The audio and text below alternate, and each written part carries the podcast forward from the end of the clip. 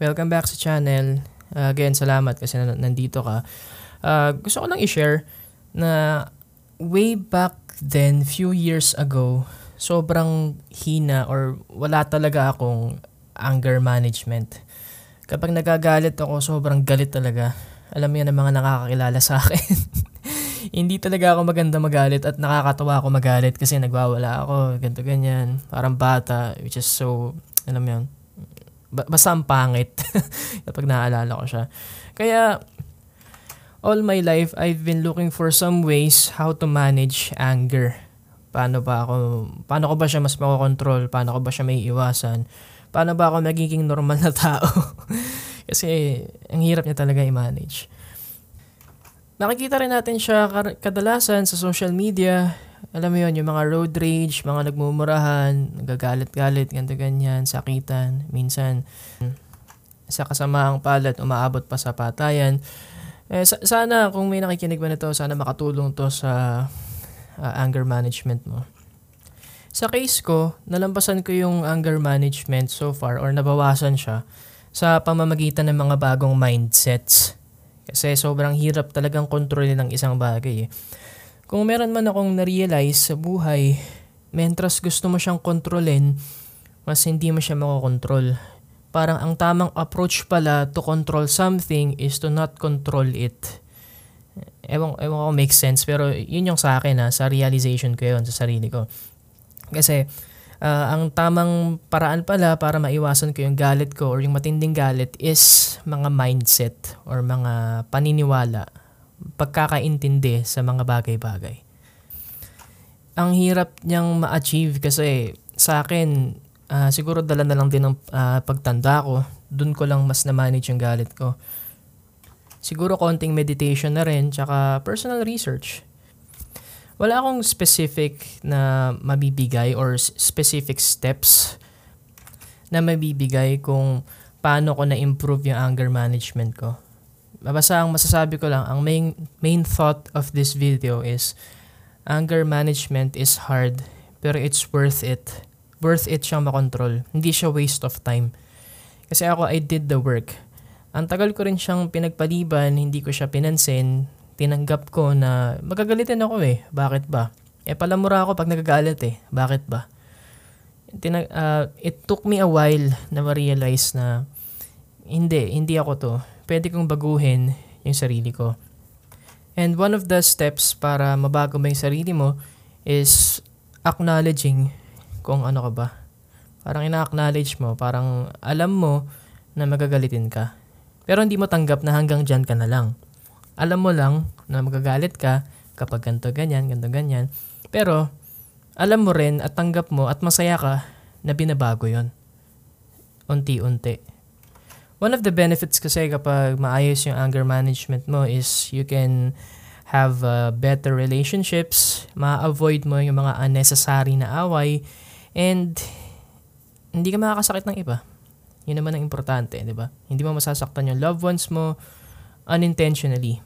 Kasi minsan pag galit, galit ka, dala lang ng galit, hindi ikaw yun. Alam mo yun? So, it's very important to work on that. Makakapagbigay naman ako ng ibang mga ginawa ko pero hindi siya sunod-sunod. One of the things na, that I did is I always think positively sa mga bagay-bagay. Isang malaking mindset na nakatulong sa akin sa pag-manage ng anger ko or para hindi magalit, yun yung always look at the positive things in negative situations. So kapag may buwisit na nangyayari sa'yo, just look at the bright side. Napakahirap niyang gawin pero once naaalala ko talaga yon medyo kahit pa paano, alam mo yun, gumagaang yung, yung ines. Nawawala siya minsan, minsan gumagaang, which is better, di ba? Tapos gumawa rin ako ng mantra or daily mantra.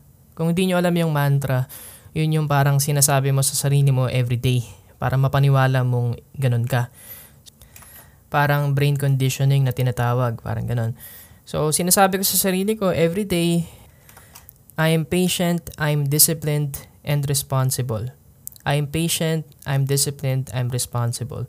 Ulit-ulit ko yung sinasabi, siguro five times every day. Binibuild ko yung habit na yun. narealize ko nga na hindi ko na siya ginagawa ngayon. Pero okay lang kasi feeling ko naman nag-workout yung daily mantra ko noon kasi na-apply ko na siya ngayon. Uh, patient na ako, medyo disiplinado and medyo resp- responsable. Tapos inaral ko rin mag-meditation.